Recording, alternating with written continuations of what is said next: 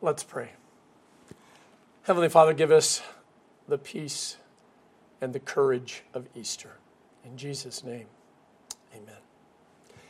Uh, before we get started, by the way, just in case you've got somebody that you'd like to introduce to our Savior and you're not sure they're ready for the whole liturgical service with albs and stoles and altars and candles, you can always go over to our YouTube channel, Faith Island, and you'll, there you'll find Miss Kayla's children's messages and just the sermons, as well as a few other things that we add from time to time.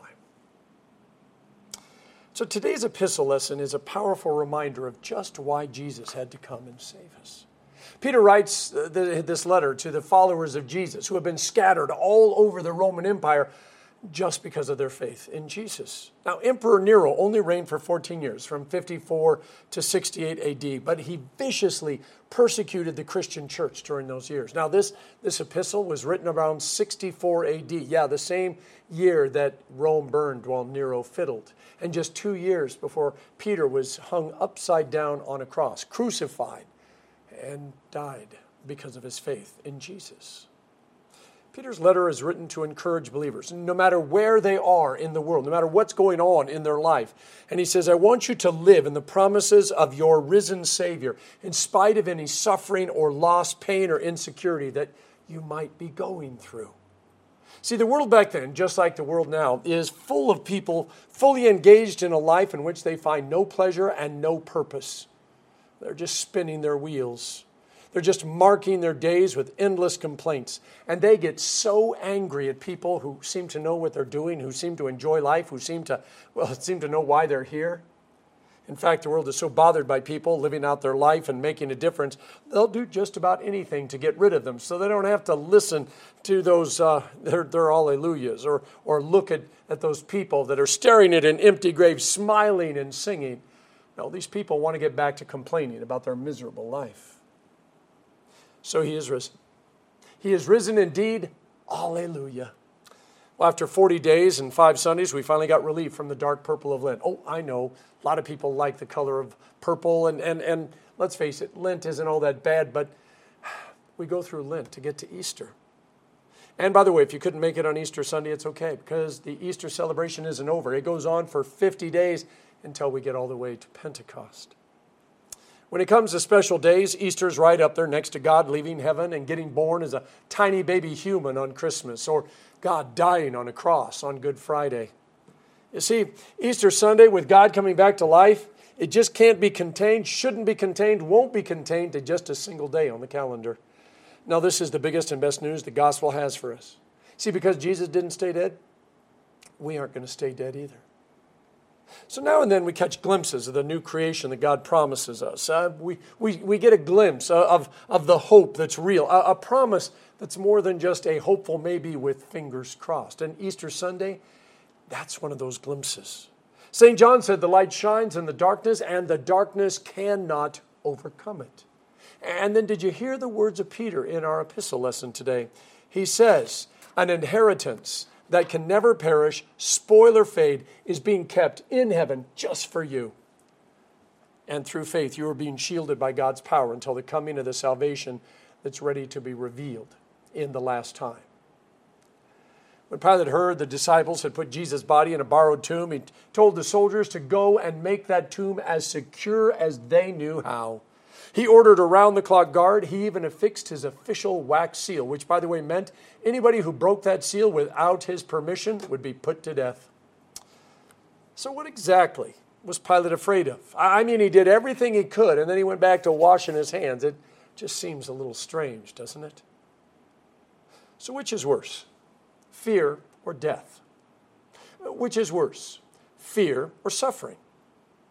Which is worse, fear or whatever you're afraid of, whether it's spiders or snakes or darkness or. You know, hope's contagious. Even a glimpse of hope is enough to cause the most introverted, awkward, shy person to get up and do something.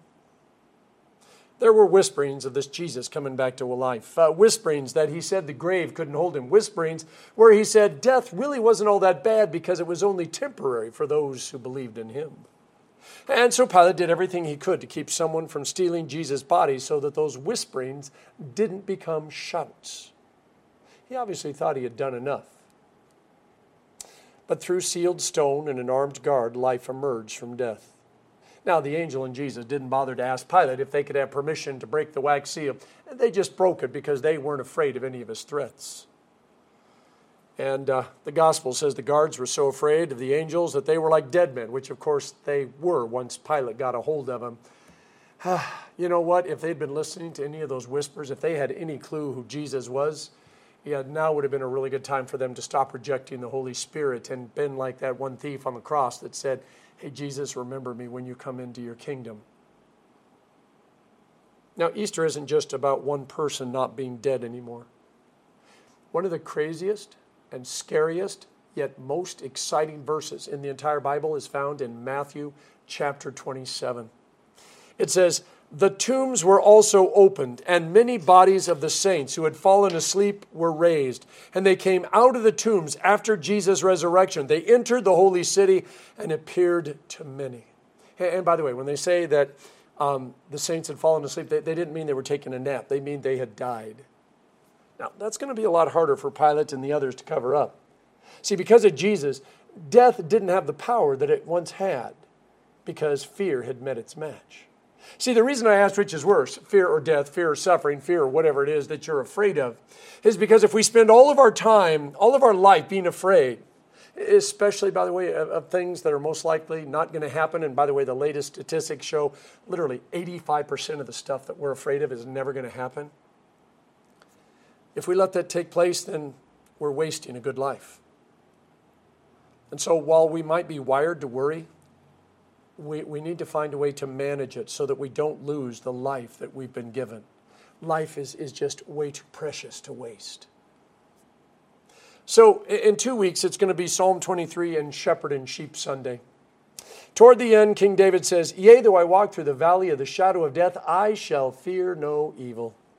David doesn't say evil and death don't exist, because let's face it, that'd be a lie. Terrible things do happen. And by the way, they happen to believers and not believers as well. Death lies ahead for all of us. Every saint, every sinner. Yeah, they're going to die. David doesn't try to explain evil or minimize it. He just says, I shall fear no evil. It doesn't matter how much power evil has, he says it doesn't have enough to make him afraid. And if we ask why, he's happy to answer us.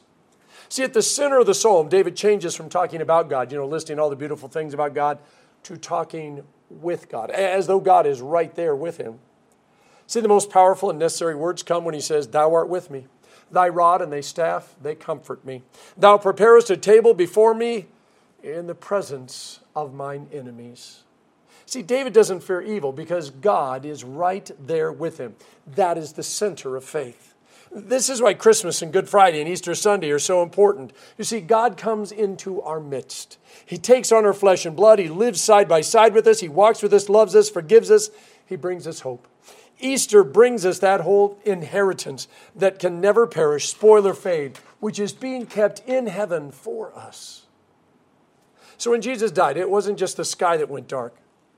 It was the lives of all the people that had found their hope in him, unless, and this is so important, they had been listening to him and remembered what he said. He said, I got to suffer. I got to suffer a lot. Be rejected by the elders, chief priests, and scribes. I'm going to be killed, but I'm going to be raised to life on the third day. Remember that passage on Easter Sunday when Mary goes to the tomb and she thinks he's the gardener, and when she finally recognizes him, she hugs the stuffing out of him, and Jesus turns and he says, Do not cling to me, for I have not yet ascended to the Father. He wasn't fragile. He wasn't suffering from personal space issues. He was reminding her it was her faith in him that was going to see her through the rest of her life. And her faith in him was just as good and just as powerful as if he was right by her side. So today's big theological word is eschatological. It's a noun, and it's really important to us believers. It asks, what ultimately happens to a person's soul? Now, for those who may not be so uh, spiritual, it could be translated, what happens to a person's essence? Peter says for the believer, their real life, their forever life will be revealed in the end times. Now, Peter promises your suffering's going to end just not right now. And, and, that's not what they wanted to hear. They wanted to hear that Jesus was coming back at, you know, 1.30 this afternoon or maybe at 9.15 tomorrow morning. He was going to reward them for their faithfulness. There would be no more persecution, no more suffering, no more mean and nasty soldiers. Everything would be perfect. And you know, for some of Peter's readers, they did meet Jesus at 1.30 in the afternoon or 9.15 the next morning as the persecution claimed their bodies, but not their souls. See, for the most part, though, all these people lived out the rest of their life, suffering for the sake of their faith and waiting for the end times, but having the peace and the promise and the presence of God right with them. See, for the believer, the question of the end time and what happens to the soul it just can't be one of those philosophical questions that you sit around debating and you know talk about the thousands of different theories and ideas because as exciting as that is especially when somebody plays the devil's advocate and throws everything into chaos for us believers it always has to go back to good friday. Jesus hanging on the cross. And not long before he dies he turns and he looks at everybody and says it is finished and that impersonal it, by the way, is anything but impersonal. It's all the pain and hurt and loss. It's all the sin. It's all the junk. It's, it's everything that causes us to be afraid, to get lost in the darkness, to lose our way. And Jesus turns to us and he says, It, all of it, is finished. No longer has power over you. The book of Revelation is more specific about that end time. Then I heard a loud voice from the throne Look, God's dwelling is with humanity, and He will live with them. They will be His people, and God Himself will be with them, and He will be their God, and He will wipe away every tear from their eyes, and death will no longer exist. No grief, crying, pain. It's not going to exist any longer either, because the previous things have all passed away.